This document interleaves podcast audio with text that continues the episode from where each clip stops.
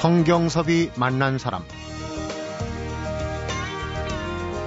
게임 중독은 자기 가치관이나 인생 목표가 뚜렷하게 확립되지 않은 청소년기에 자주 나타나는 현상으로 아이 혼자 극복해야 할 문제가 아닌 주변에서 적극적으로 도와야 할 문제다.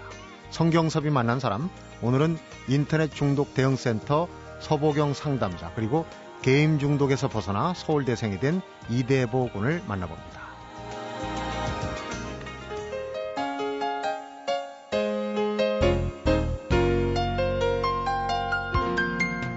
어서 오십시오. 서보경 상담사 이대보 군 반갑습니다. 네, 반갑습니다. 안녕하세요. 우리 서보경 상담사는 어, 한국정보화진흥원의 인터넷 중독 대응센터 상담사를 하고 계신 분이고요. 이대보 학생은 또 아시는 분들은 다 아실 겁니다. 청소년들한테는 전설적인 인물인데 게임 중독에 빠져 있다가 아, 네. 정신을 바짝 차리고 서울대생이 된 그런 인물입니다. 오늘 두 분 반갑고요. 인터넷 게임 중독에 대해서 오늘 얘기를 좀 두 분과 함께 하면은 뭔가 어, 얻을 수 있는 얘기가 많을 것 같습니다. 이번에 작년 중순인가요? 어, 이제 인터넷 중독 대응센터가 들어섰단 말이에요. 예. 이런 것도 이제 그만큼 많이 필요한 게 인터넷 중독이 늘고 있다는 그런 반증 아니겠습니까? 예, 그렇습니다. 어, 작년까지만 해도 인터넷 예방 상담 센터로서 기능을 하고 있었는데요. 2002년에 설립을 해서요. 작년에 이, 2011년에 인터넷 중독 대응 센터로 재개설을 했습니다. 네. 그 이유가 인터넷 중독이 이렇게 늘어나는데 어, 범정부적으로 체계적인 대응 체계를 갖추어야 되지 않을까라는 그런 문제점에서 종합적인 대응 센터를 구축하게 되었습니다. 네. 집에 자녀 가운데 이제 인터넷이나 컴퓨터 중독 증세가 좀 의심된다 하는 부모님들 아, 좀 관심이 많으실 거예요. 어, 인터넷 중독 대응 센터 주로 어떤 일을 하시는지 우선 간단하게 소개해 주시죠. 예.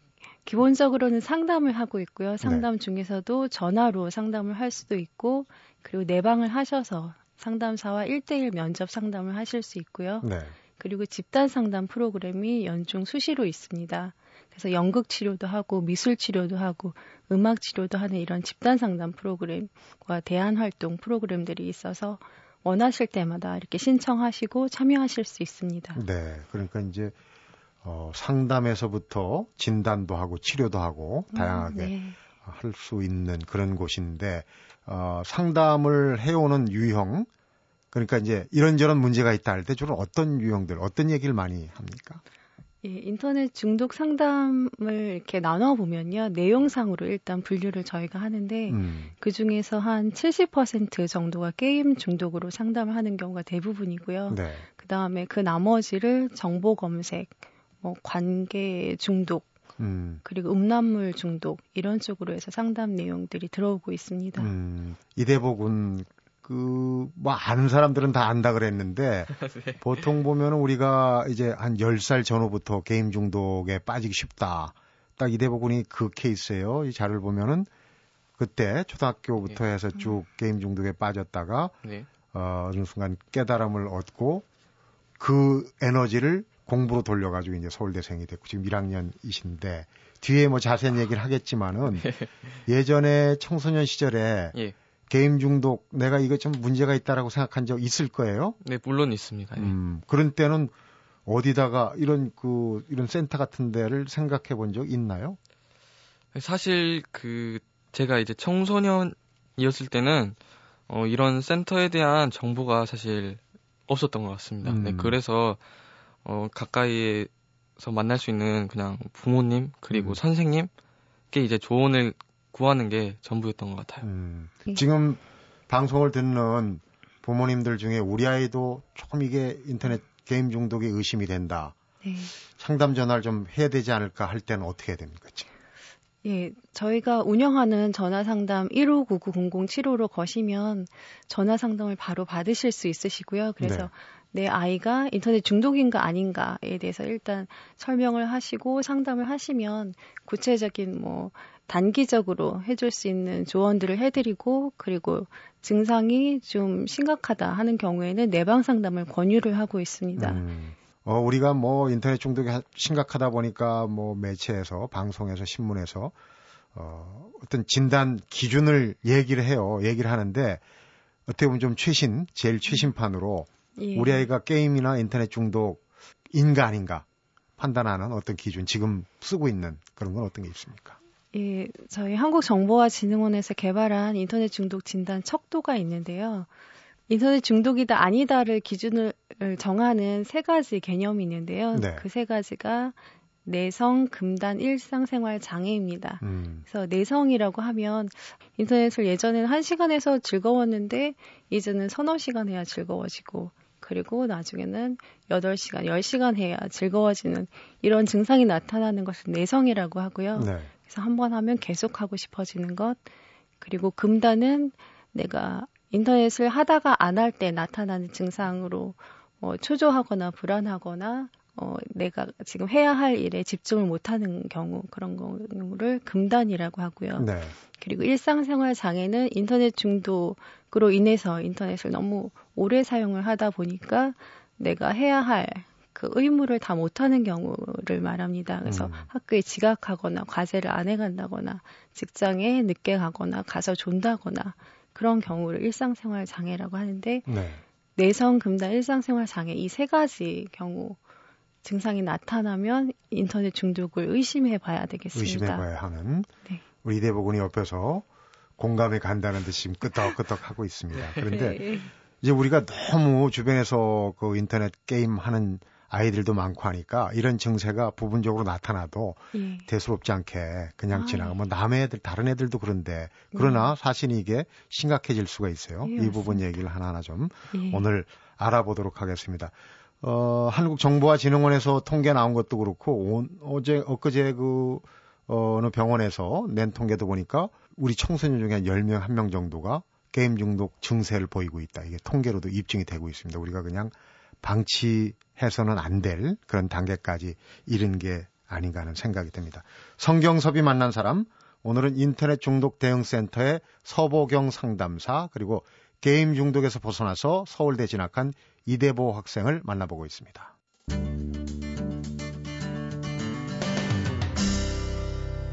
성경섭이 만난 사람.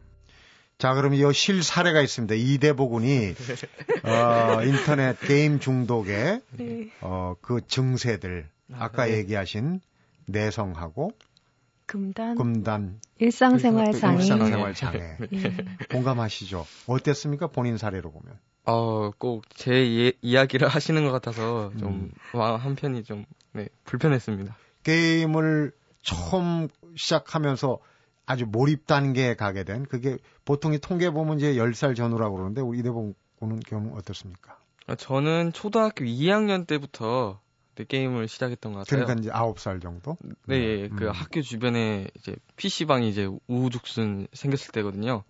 저는 이제 집이 이제 시골이다 보니까 이제 주변에 친구가 한 명도 없었어요. 그래서 음. 이제 학교 끝나면은 자연스럽게 PC방에 가서 당장에는 이제 용돈이 없으니까 PC방에 가면은 게임은 못해도 어깨 너머로 다른 사람들이 하는 게임을 이제 지켜본 거죠. 음. 한창 제가 이제 게임에 빠졌을 때는 한 29시간 동안 연속으로 게임을 했던 적이 있습니다. 음. 뭐 먹고 싶다는 생각도 안 들어서 그냥 29시간 동안 이제 컵라면 두 개로 음. 끼니를 때우고 게임에 빠졌었던 그런 기억이 나네요. 음. 근데 게임이 무슨 게임이 그러니까 이제 우리 어른들 기성 세대들은 저게 뭐 그렇게 대단한 재미가 있을까 하는 생각이 들어요. 직접 해보신 경험으로 뭐 게임이 왜 이렇게 재밌습니까? 어떤 부분이? 뭐랄까 마치 제가 영화의 한 장면에 들어간 것 같다는 그런 느낌이 받을 때가 있어요. 음. 예를 들어 이제 총싸움 게임 같은 경우를 보면은 총을 들고 어떤 적- 적과 이제 싸운다고 할 때 마치 이제 제가 이제 영화 주인공이 된 것처럼 음. 화려하고 또 이 소리도 이제 막 폭탄 소리가 터지고 또 이제 총성도 되게 실감이 나고 음. 그래서 제가 게임을 하고 있다는 생각이 들지도 않을 정도로 되게 실감이 나고 또 재밌고 음. 또 어떻게 보면 또 자극적이고 그랬던 것 같습니다. 음, 그러니까 이제 사이버 중독이라고 하는 게 현실감하고 그 사이버 세계, 게임의 세계하고는 이제 구분을 못하는 그런 거 아니겠습니까? 서보경 상담사. 그런데 예, 예, 맞습니다. 이 부분에서는 또 게임이라는 게 지금 점차 진화하는 게 요즘 학교 폭력하면서 얘기 나오는 게임에 그런 도구들을 뭐 획득을 하고 하는 그런 부분은 혹시 경험이 없었습니까? 이 대부분. 아, 아이템 말씀하시는 아이템. 거예요? 아, 아이템은 제가 이제 10년 전에 했을 때도 분명히 있었습니다. 네. 음. 어, 저 같은 경우는 이제 그 아이템을 사려고 이제 직접 이제 현금을 가지고 인터넷에 가입해서 어, 다른 게이머랑 이제 직접 이제 교환을 한 적도 있을 정도였어요. 음, 음. 확실히 이제 게임 머니가 아닌 그 실제 현금을 가지고 게임에 이제 접근하다 보니까 이제 게임과 현실이 점점 구분이 되지 않았던 측면이 있었던 것 같습니다. 음. 그런데 이제 서보경 상담사께 좀 궁금한 점이 네. 어, 지금 너도나도 게임을 한다 그래도 좀 더 그런 어, 몰입, 내성이나 뭐 이런 것들이 좀 더 쉽게 생겨나는 성격이나 뭐 이런 체질이 있습니까? 어떻습니까? 상담 사례를 보면. 개인적인 성향을 보면은 충동성이 좀 많은 사람들이 있어요. 음. 그리고 주의력을 오랫동안 집중하지 못하는 사람들일 경우 새로운 자극에 어, 현혹이 돼서 되게 예, 주의를 많이 뺏겨서 그거에 또 맞는 사람들이 있고요. 음. 그래서 그런 성격적인 측면과 그런 주의력 결핍 그런 경향을 가지고 있는 사람들이 게임에 좀 많이 더 잘 빠져드는 것 같습니다. 음. 그리고 여기도 이제 양극화, 빈익빈 부익부 얘기가 나오는데 가정 형편이 좀 어려운 아이들 아무래도 관심 있게 지켜보거나 대화 상대할 수 있는 사람들이 적을 경우에는 아무래도 좀 게임에 더 몰입하지 않을까 그런 생각이 드는데 어떻습니까? 실제 사례도 그런 게 많이 나옵니까? 아, 예. 일단 맞벌이 가정 같은 경우는 아이들이 집에서 혼자 있는 시간이 많아져서요. 혼자 있는데 할 거는 없고 제일 쉽게 할 수 있는 게 인터넷이다 보니까 인터넷 하는 시간이 좀 상대적으로 많이 길어서 중독에 빠져 있는 경우가 더 많았습니다. 네. 그러니까 이제 환경을 바꿀 수는 없고 그런 이제 처지에 있는 그 어린 학생들, 청소년들에 대한 어떤 대책이 좀 필요한 부분인 것 같은데 이 대부분한테 한번 여쭤보고 싶은 게또 네. 요즘 궁금한 게 또 학교 폭력과 연계된 건데 게임을 하게 하고 아까 얘기했던 아이템 예. 제가 도구라고 해서 죄송합니다 용어에 네, 익숙치가 예, 예. 않아가지고 그 이제 아이템을 많이 획득을 하면은 레벨이 올라가고 신분 상승을 하고 그런 걸 느껴서 이제 그 신분 상승을 위해서 또 게임을 더 몰입하게 되고 이렇게 얘기한다고 그러는데 네. 본인 어떻습니까? 본인 경험으로 보면 그때 어떤 심리적인 부분 지금 이제 성인이 되셨으니까 아 그때 그랬을 거다. 네. 어, 확실히 제가 마치 더 한 단계 업그레이드 된 것 같다는 사- 그 생각이 들 때가 있어요. 네. 이제 게임을 많이 해서 이제 실력도 좋고 또 화려한 아이템을 가지고 있으면 또 뒤에서 이제 청소년들이 어린 꼬마애들이 이제 뒤에서 지켜보는 거예요. 아, 아, 그래서 와, 좀 프로게이머 같이 막 게임을 잘하고 음. 또 어떤 화려한 기술을 쓰면은 아, 뒤에서 막 환호성도 질러주고 막 음. 우와 이러고 하니까 영웅 심리가 그렇죠. 발동이 예, 되는 거. 심리가 발동이 돼서 더 이제 잘하려고 하고 또 어떻게 보면 더 있어 보이는 기술을 쓰려고 하고 또 음. 그랬던 네. 기억이 나네요. 그런데 사이버의 세계, 게임의 세계에선 그런데 또 막상 내 현실로 보면 이 대부분도 뭐 가정 형편이 이렇게 썩 좋지는 않았던 걸로 알고 있는데 네, 네. 그런 어떤 괴리감이랄지 이런 것도 느꼈을 것 같아요. 게임과 현실. 네, 확실히 그런 괴리감 같은 게 있었습니다. 어, 저 같은 경우는 확실히 그런 어떤 그 차이점을 발견했을 때 아, 게임이 더 이상 이제 재미가 없다고 느꼈, 느꼈었던 것 같아요. 음. 그러니까 제가 고등학교 1학년 때까지 이제 게임을 이제 한창 즐겼었는데 그 총싸움 게임이고 어떤 게임이고 그 다양한 게임들을 아주 가리지 않고 있었어요. 음.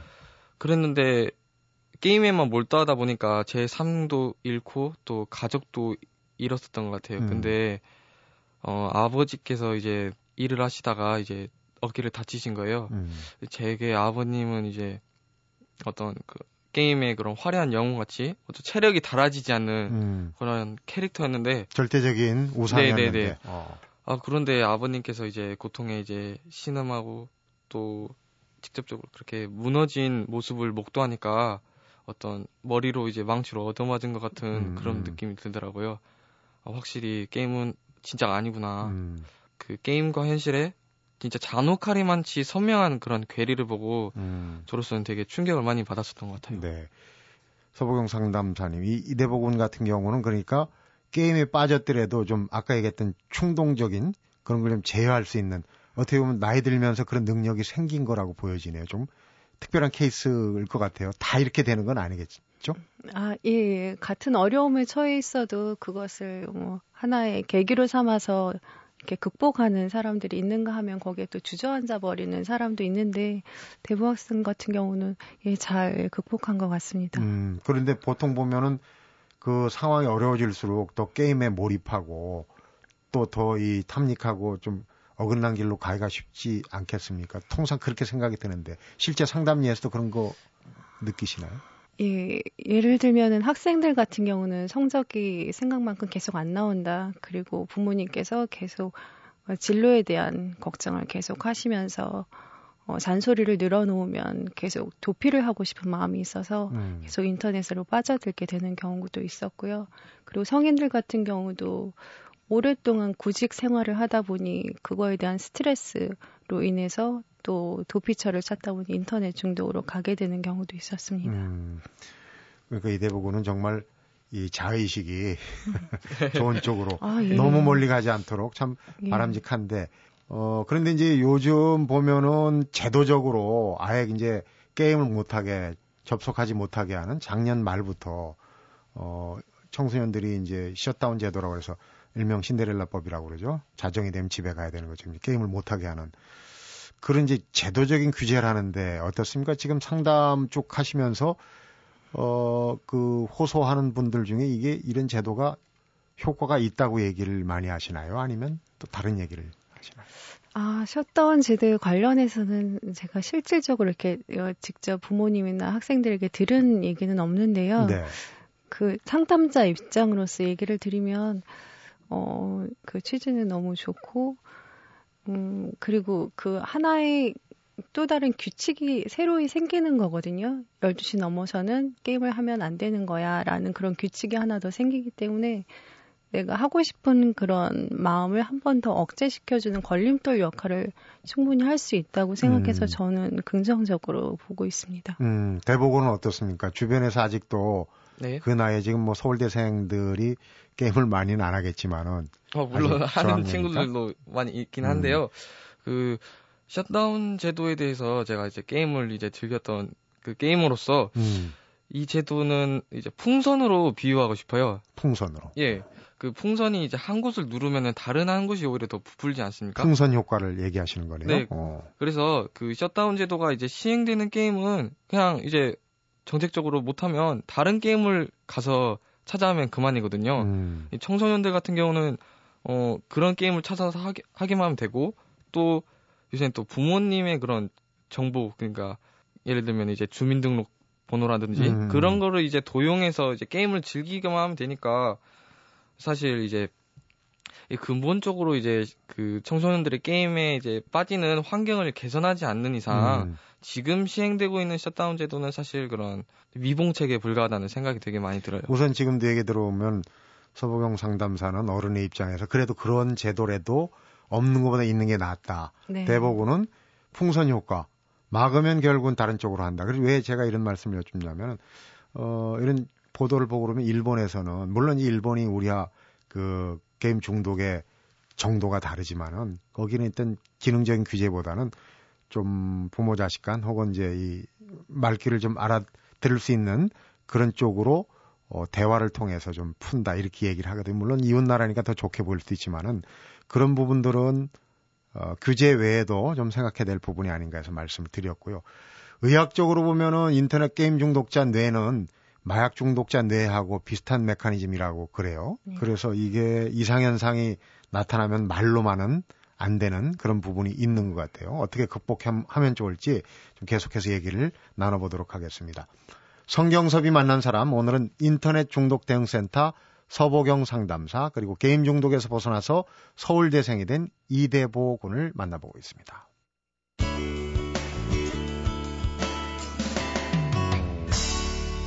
성경섭이 만난 사람.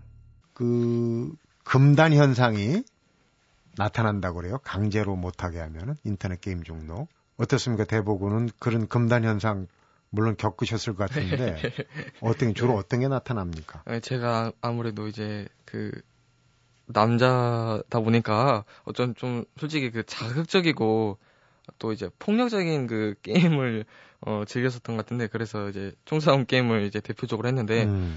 제가 이제 한창 즐겼을 때는 한한 한 6천 판 정도 있어요. 6천 판이면은 한 판에 대략 그 500번 정도 이제 마우스 클릭을 한다고 대략 잡으면은 네.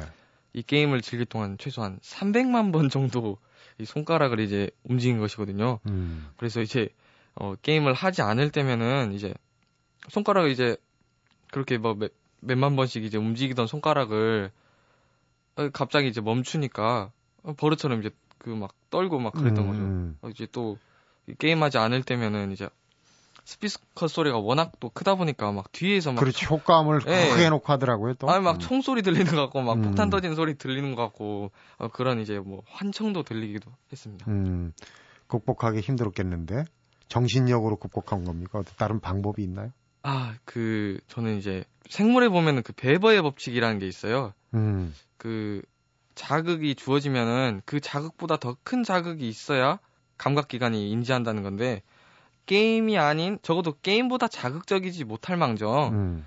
게임을 대체할 수 있는 그런 새로운 자극을 찾는 게 저희 임팩트가 있는 걸 찾는 게 네 그래서 어, 제 스스로 즐길 수 있는 취미를 발견하는 게 가장 중요했던 것 같아요. 네. 저 같은 경우는 이제 축구를 되게 열심히 했습니다.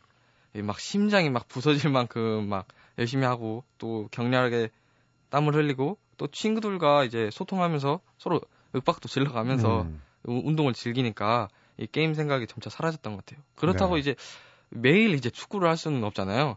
그래서 평소에는 좀 재밌는 소설 책을 읽었습니다. 음.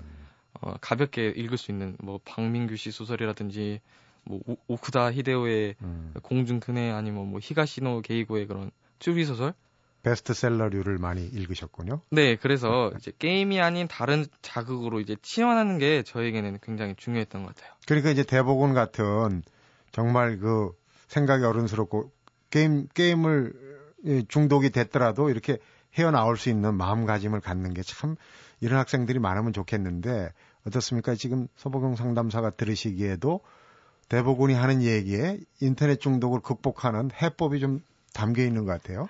아, 예, 저도 들으면서 이 뭐 더 강한 자극으로 그걸 대체한다는 음. 그 말에서 저희가 보통 이렇게 상담하는 내용이 대안 활동을 찾으라는 거였거든요. 네. 그래서 운동을 하는 것 아니면 요리를 하는 것, 뭐 음악 악기를 하나 배우는 것 이런 것들 많이 제안을 해 주는데 예, 그런 독서는 제가 좀 자극에 약하지 않을까 해서 음. 잘 권유를 안 했었는데 그것도 사람에 따라서는 지적 호기심이 또 큰 사람은 아, 예. 그게 또 자극이 될 수가 있죠. 네. 제일 가까운 사람은 부모예요. 우리 PD가 지금 메모로 부모 입장에서는 컴퓨터를 부숴버리고 싶은 마음도 들 수가 있다 그러시는데 엄청나게 공감할 수 있는 얘기. 어, 어떻습니까? 부모의 역할이 그만큼 클 것 같은데 아, 그 인터넷 게임 중독이 의심된다, 걱정된다 할 때 부모의 어떤 마음가짐이나 자세는 제일 핵심적인 거 한두 가지 꼽는다면 어떻게 되겠습니까? 그런 경우에는요, 인터넷 중독이 이렇게 표면화되는 경우는 이미 부모와 자녀 사이 관계가 많이 파괴된 경우가 많습니다. 음. 그래서 그 부모 자녀 관계를 회복하는 데 먼저. 중점을 맞추셔서 음. 인터넷 중독을 해결해 나가시는 게 좋다고 생각합니다. 네, 그러니까 관계를 회복하고 와 음. 대부분이 뭐 하실 얘기가 있는 모양인데. 아, 네, 저도 사실 그 게임에 또 빠졌던 게 그 어머니께서 어렸을 적에 집을 일찍 나가시고 음. 또 저랑 이제 아무 놀아줄 사람도 없고 또 가난한 이제 그 가정 환경을 이제 피하기 위해서 그런 게임에 이제 도피했던 그런 측면이 없잖아 있던 것 같아요. 근데도 이제 어, 아버님께서 늘 이제 화내지 않고 지그시 지켜봐 주셨던 게 저에게는 가장 큰 도움이 됐던 것 같아요. 음. 솔직히 그 아버님께서 전문 상담사처럼 구체적이고 또 그런 현실적인 조언을 해주신 건 아니었어요. 근데 어, 우리가 이제 조언을 구할 때 어떤 그런 확실한 해답이 아닌 어떤 위로를 듣고 싶어서 음. 조언을 구할 때가 있지 않습니까? 저에게 그때 가장 그 필요했던 건 오히려 그런 해답이 아닌 따뜻한 위로였지 않을까. 그러니까 이제 그 끈끈한 관계, 애정, 아버지가 나한테 쏟는 각별한 관심 이런 걸 느끼는 게 오히려 열 마디 스무 마디 말보다 힘이 있었다. 이 대부분 네. 얘기인데 참 이건 와닿는 얘기네요. 그렇죠? 아, 예. 네. 마무리해야 될 시간인데 마지막으로 당부하고 싶은 얘기 우선 대법원부터 한번 들어볼까요? 아, 네, 알겠습니다. 저도 어린 나이지만 제가 깨달은 내용을 이제 청소년 친구들과 공유하고 싶어요. 그 무라카미 하루키의 상실의 시대에 보면은 인생은 비스킷통이다라는 비유가 나와요. 음. 어, 맛있는 비스킷도 있고 또 맛없는 비스킷이 이제 통 안에 담겨 있는데 어, 좋다고 이제 맛있는 것만 먹으면은 나중에는 맛없는 이제 비스킷만 남게 돼서 네. 굶거나 혹은 이제 맛없는 것을 이제 꾸역꾸역 먹게 되죠.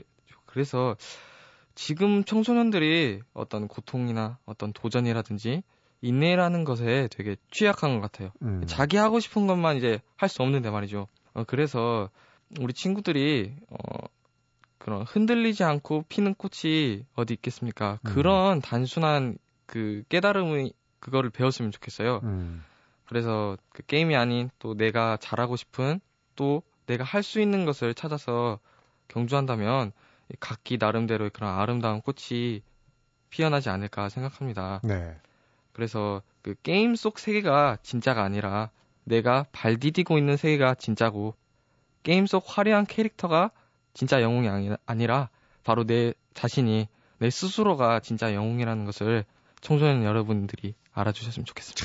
정말 한마디 한마디가 어른스럽고 아, 정말 예. 본인이 검증을 하지 않았습니까? 입증한 그런 자신감에서 나오는 얘기예요. 우리 서보경 상담사. 아, 예. 대부분이 너무 말을 멋있게 해서. 예, 저는 그러면, 어, 어, 청소년들 말고 부모님들에게 좀 당부드리고 싶은 말씀은. 네.